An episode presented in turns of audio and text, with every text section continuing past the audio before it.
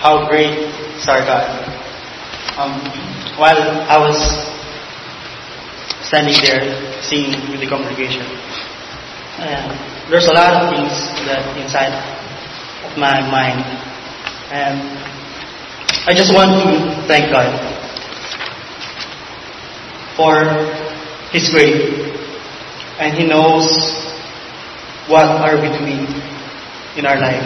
Um, the first song that we sang really speaks to me. And I want to share, I want to read it again. I want to read it with you tonight. It says, Behold the man upon a cross, my guilt upon his shoulders. Ashamed, I hear my mocking voice call out among scholars. It was my sin that held him there until it was, it was accomplished. His dying breath has brought me life. I know that it is finished. His dying breath has brought me life. I know that it is finished. Indeed, it is only by the grace of our God that I will be able to stand up here again and to share His word this evening. It is an honor to share His word, but at the same time, it is a big responsibility for me to do these things because I know that I must walk what I will gonna talk on this pulpit. But just like what I always tell, it is only by His love and mercy that I will be able to share His word. It's still love month, right? Many people are so fascinated on Valentine's Day.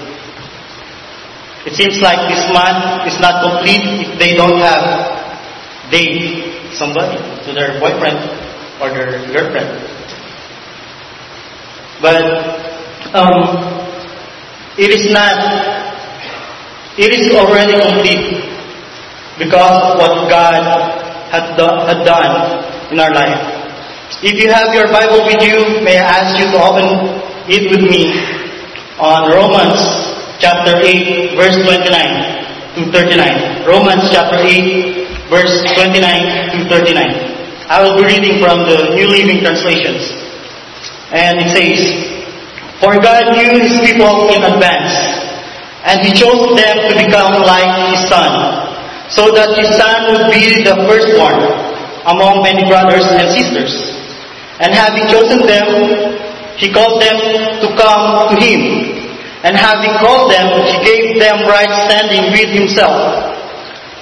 And having given them right standing, He gave them His glory. What shall we say about such wonderful things as this? If God is for us, who can ever be against us? Since He did not spare His own Son, but gave Him up for us all, won't He always give us everything else? Who dares accuse us whom God has chosen for His own? No one. For God Himself, for God Himself has given has given us right standing with Himself. Who then will condemn us? No one. For Christ Jesus died for us, and He was raised to life for us. And He is sitting in the place of honor at God's right hand, pleading for us. Can anything ever separate us from Christ's love? Does it mean He no longer loves us if we have trouble or calamity? or are persecuted, or hungry, or destitute, or in danger, or threatened with death, as the scriptures say, For your sake we are killed every day. We are being slaughtered like sheep. No, despite all these things, overwhelming victory is ours through Christ Jesus. Through, Christ Jesus, through, Christ who loves us. Verse 38 and 39 says, And I am convinced that nothing can ever separate us from God's love. Neither death nor life, neither angels nor demons, neither our fears for today nor our worries about tomorrow. Not even the powers of hell can separate us from God's love. No power in the sky, or in the earth below. Indeed, nothing in all creation will ever be able to separate us from the love of God that is revealed in Christ Jesus our Lord. May God bless the reading of His Word. I entitled tonight's message, The Greatest Love of All. Whitney Houston sung this, sung this song, The Greatest Love of All, and some line of its line goes this way. I found the greatest love of all inside, inside of me. The greatest love of all is easy to achieve. Learning to love yourself, it is the greatest love of all. Learning to love yourself, it is the greatest love of all. Recently, we know that Whitney Houston had just passed away. We knew. But I just used some of the lyrics of her song just to give an example. And we were talking earlier if I was going to share her life on this pulpit. No, I'm not. It just so happened that she died, and I used the title of her song to share God's message this evening. Whitney's song is somewhat wrong. Why is it wrong? Because in the Bible, the greatest love of all is the love that is being given by a person, not for his own benefit, but for others. And that is the love of God. I know I already used this passage a couple of times. Romans 8, 29 30 to 39. But as I look on this chapter over and over again, it seems like every time that I meditate on this passage, there's something new that I've learned and that I've got on this particular passage. But before we move on, may I ask this congregation to join me in a word of prayer. Our loving God and Heavenly Father, we are so grateful of who you are, Lord God. And we just want to praise you because you are God. You know everything to us, Lord. A God that knows, a God knows if you're hiding something. And we cannot keep it secret, Lord God, unto you. Lord, despite of who we are, still you chose us to be free from the condemnation of our sin, Lord God. And we're so grateful, Lord God. Father, we're so thankful for the truth, Lord. Lord, as we study your word, may you guide us. Give us an open heart. Give us an open mind, Lord God. Cover me behind your cross, Lord God, so that your glory may see and not me, Lord God. Lord, I bring you back all the praises to glory to your name. In Christ's name we pray. Amen. Just a little bit background of the book of Romans. Of all the books in the New Testament, when it comes to systematic theology, this particular book was divided into four chapters. I thought it was just three before, but it was four. The Apostle Paul clarifies first the core concept of the Christian faith sin and righteousness, faith and works, justification and election. It covers in detail the sinful condition of man and his need for salvation. Um, that's from chapter 1 up to chapter 3 of this verse, of this particular book. Second, a clear explanation of salvation of the Spirit, or justification before God, which can only be apprehended by faith alone in Christ, alone. That's from Romans 3.21 up to Romans 5 to 11. Third, a definitive interpretation of Christ's death on the cross as the basis of salvation. That's from Romans 3, 24, 26. An elaborate explanation of salvation of the soul life or the process of sanctification from 512 to 839. Then an exposition on God's chosen people, the nation is Israel of Israel, their past and their destiny. That's from Romans chapter 9, verse 1 up to Romans chapter 11 up to 36.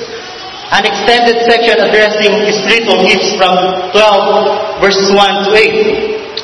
And lastly, and the instructions on the believers' relationship to themselves, to the church, society or the government, and to other believers. That's from 12, 12 1 up to chapter 15. Historically, it was probably been the most influential of canonized scripture. Augustine or Saint Augustine was converted and he adopted Christianity as his religion by reading it by the year 8380. Martin Luther started the Protestant Reformation upon reading it and realizing, realizing that salvation was by faith in Christ and not in works. That was on AD 1517. John Wesley received assurance of his salvation when he heard the preface to Luther's commentary on Romans read in a Moravian, Moravian house church in London. And John Calvin wrote, When anyone understands this epistle, he has a passage open to him to the understanding of the whole scripture. And now, let us proceed on our main topic. That is on the third part of the book of Romans. The greatest love of all. I want to share three things to you this evening the result of God's greater, greatest love to the believers. The greatest love is the reason why we are now enjoying our salvation. That's the first point. On verse 29 and 30 it says, For God knew His people in advance, and He chose them to become like His Son, so that His Son would be the firstborn among many brothers and sisters. And having chosen them, He called them to come to Him and having called them, he gave them right standing with himself. And, and having given them right standing, he gave them his glory. We are dead to sin because of our trespasses. In Romans chapter 5 verse 14 up to 19 says, Still, everyone died from the time of Adam to the time of Moses. Even those who did not disobey an explicit commandment of God, as Adam did, now Adam is a symbol, a representation of Christ who has yet to come. But there's a great difference between Adam's sin and God's gracious gift. For the sin of this one man, Adam brought death to many.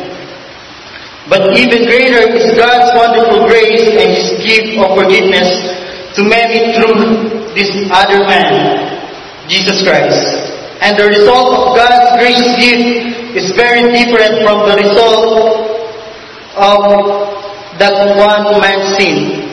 For Adam's sin led to condemnation, but God's free gift led to our being made right with God. Even though we are guilty of many sins, for the sin of this one man, Adam, caused death to rule over many. But even greater is God's wonderful grace and His gift of righteousness. For all who receive it will live in triumph over sin, and that through this one man, Jesus, Jesus Christ. Yes, Adam's once brings condemnation for everyone, but Christ's one act of righteousness brings a right relationship with God and new life for everyone. Because one disobeyed God, many became sinners. But because one other person obeyed God, many will be made righteous. Now, a dead person has no ability nor not capable to respond, to react to whatever thing because he is dead. Even if you slap the face of the dead person, shout to the person, but still he will not going to respond. And so, with a person who is dead spiritually, he is not capable of responding to anything concerning God. But you know, but you know what? But because of His greatest love, He gave us life. And it is not our choice but his own choice. Just like what he says in verse 29. For God knew his people in advance, and he chose them to become like his son, so that his son would be the firstborn among many brothers and sisters. But before we understand his love, we must understand first his wrath. Why is he so angry at us, to us. It is because of our sins we are all condemned to hell. Are we familiar with Romans 3.10 and Romans 3.23? Romans 6.23. What, what does it say? As the scriptures say, not me. Not me.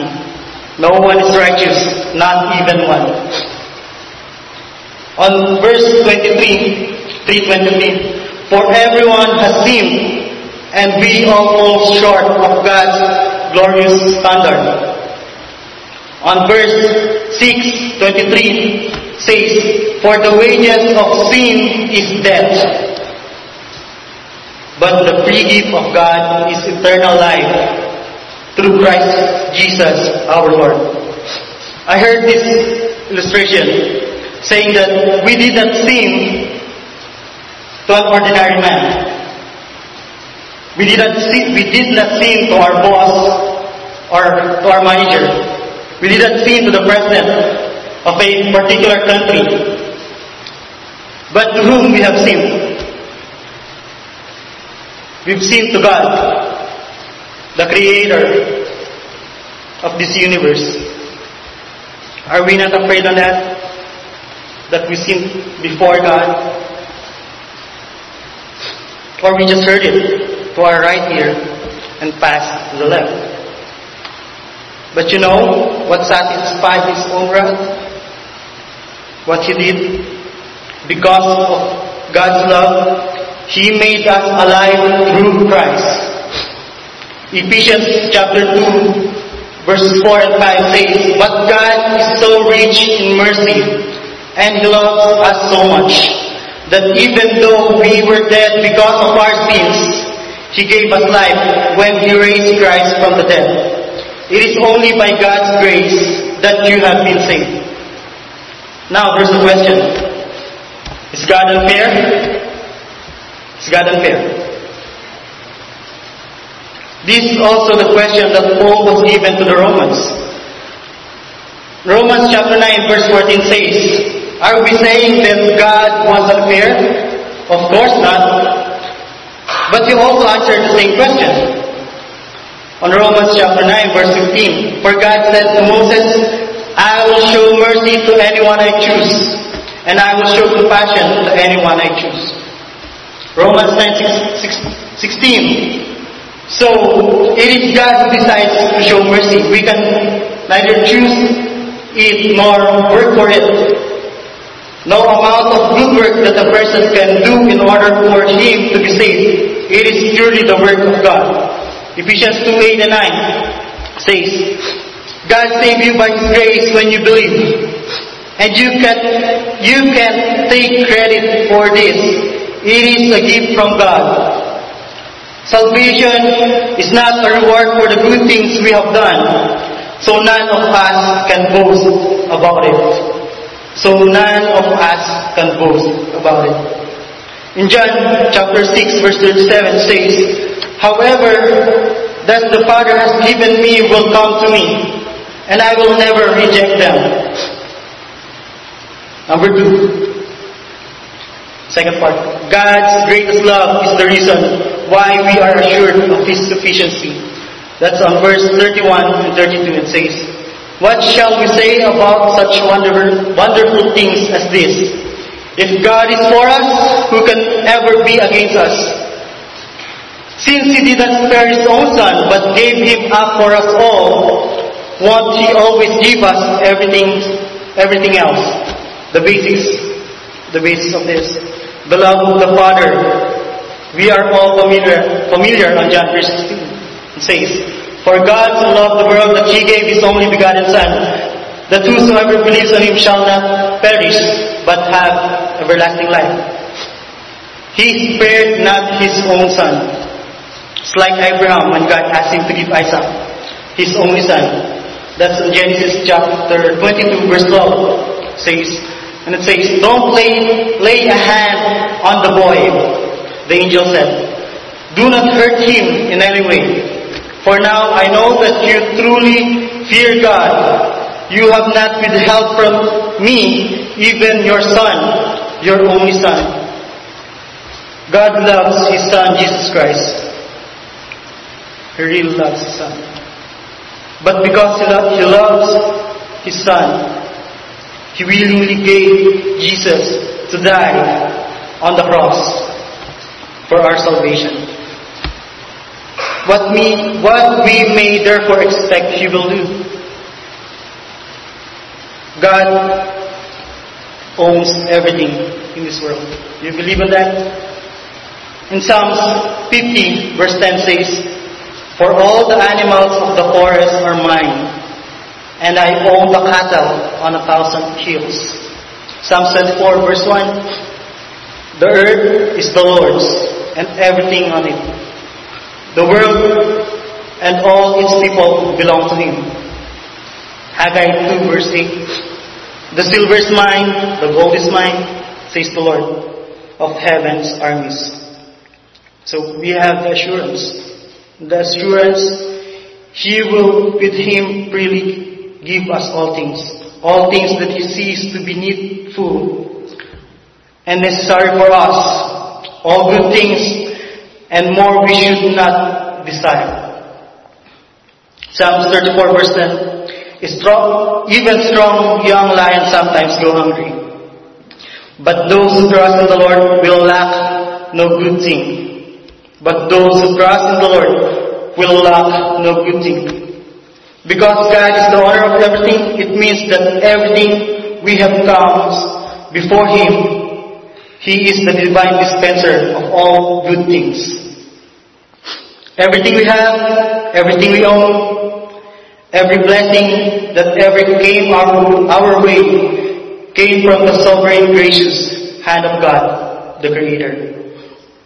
James chapter 1 verse 17 says, Whatever is good and perfect comes down to us from God our Father, who created all the things in the heavens. He never changes or casts a shifting shadow. Brothers and sisters, your beautiful jewelry, your nice car, your adorable children, your pretty wife, your, hands, your handsome husband, your money, your house, your intelligence, your clothes, your job, everything you have, everything we have came from God as gift. And thirdly, God's greatest love is the reason why we are assured of His security. That's on verse 33 to 39. The basis of that, His death. It is Christ that died. By the merit of His death, He paid our debt.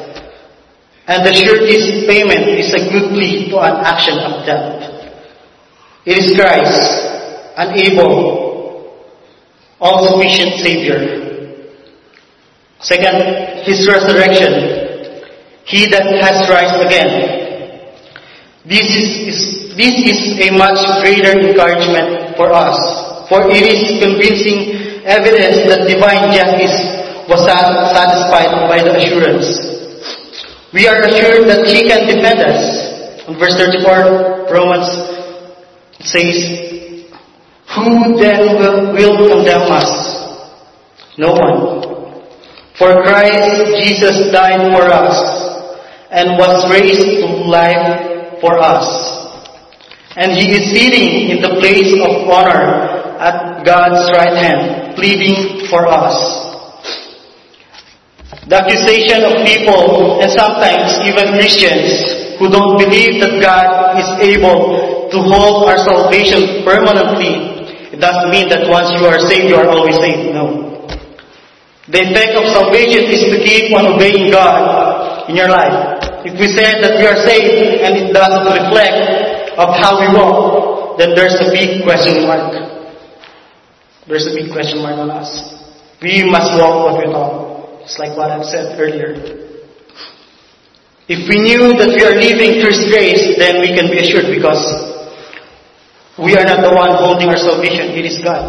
According to Paul in 2 Timothy chapter 1 verse 12, But I am not ashamed of it, for I know the one in whom I trust, and I am sure that he is able to guard what I have entrusted what I have entrusted to him until the day of his return.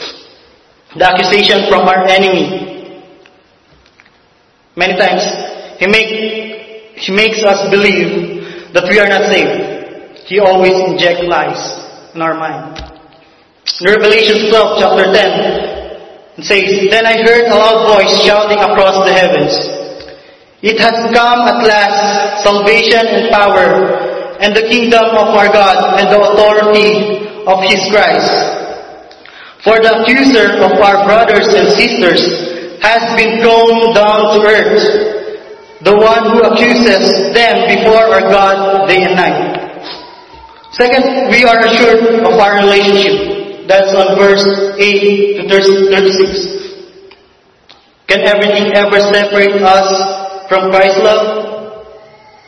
Does it mean He no longer loves us if we have trouble or calamity, or are persecuted, persecuted, or hungry, or destitute, or in danger, or threatened with death? As the scriptures say, for your sake we are all killed every day. We are being slaughtered like sheep. We are assured of the victory. Romans 8, 37, 6. No, despite all these things, overwhelming victory is ours through Christ Jesus who loves us. It is the love of God that He gave to us through Jesus Christ. In conclusion, that I've shared on last part, I want to say these things to all of us here. It is not our own effort or works but by His works. It's purely the work of God. Not based on the law, but through His unfailing grace and unwavering promises that Christ showed more than 2,000 years ago. It is finished work of Christ on the cross. And because of the greatest love that bestowed to us, we are assured that we are safe, provided all the things and the needs, and we are protected. Good evening, and may God bless you.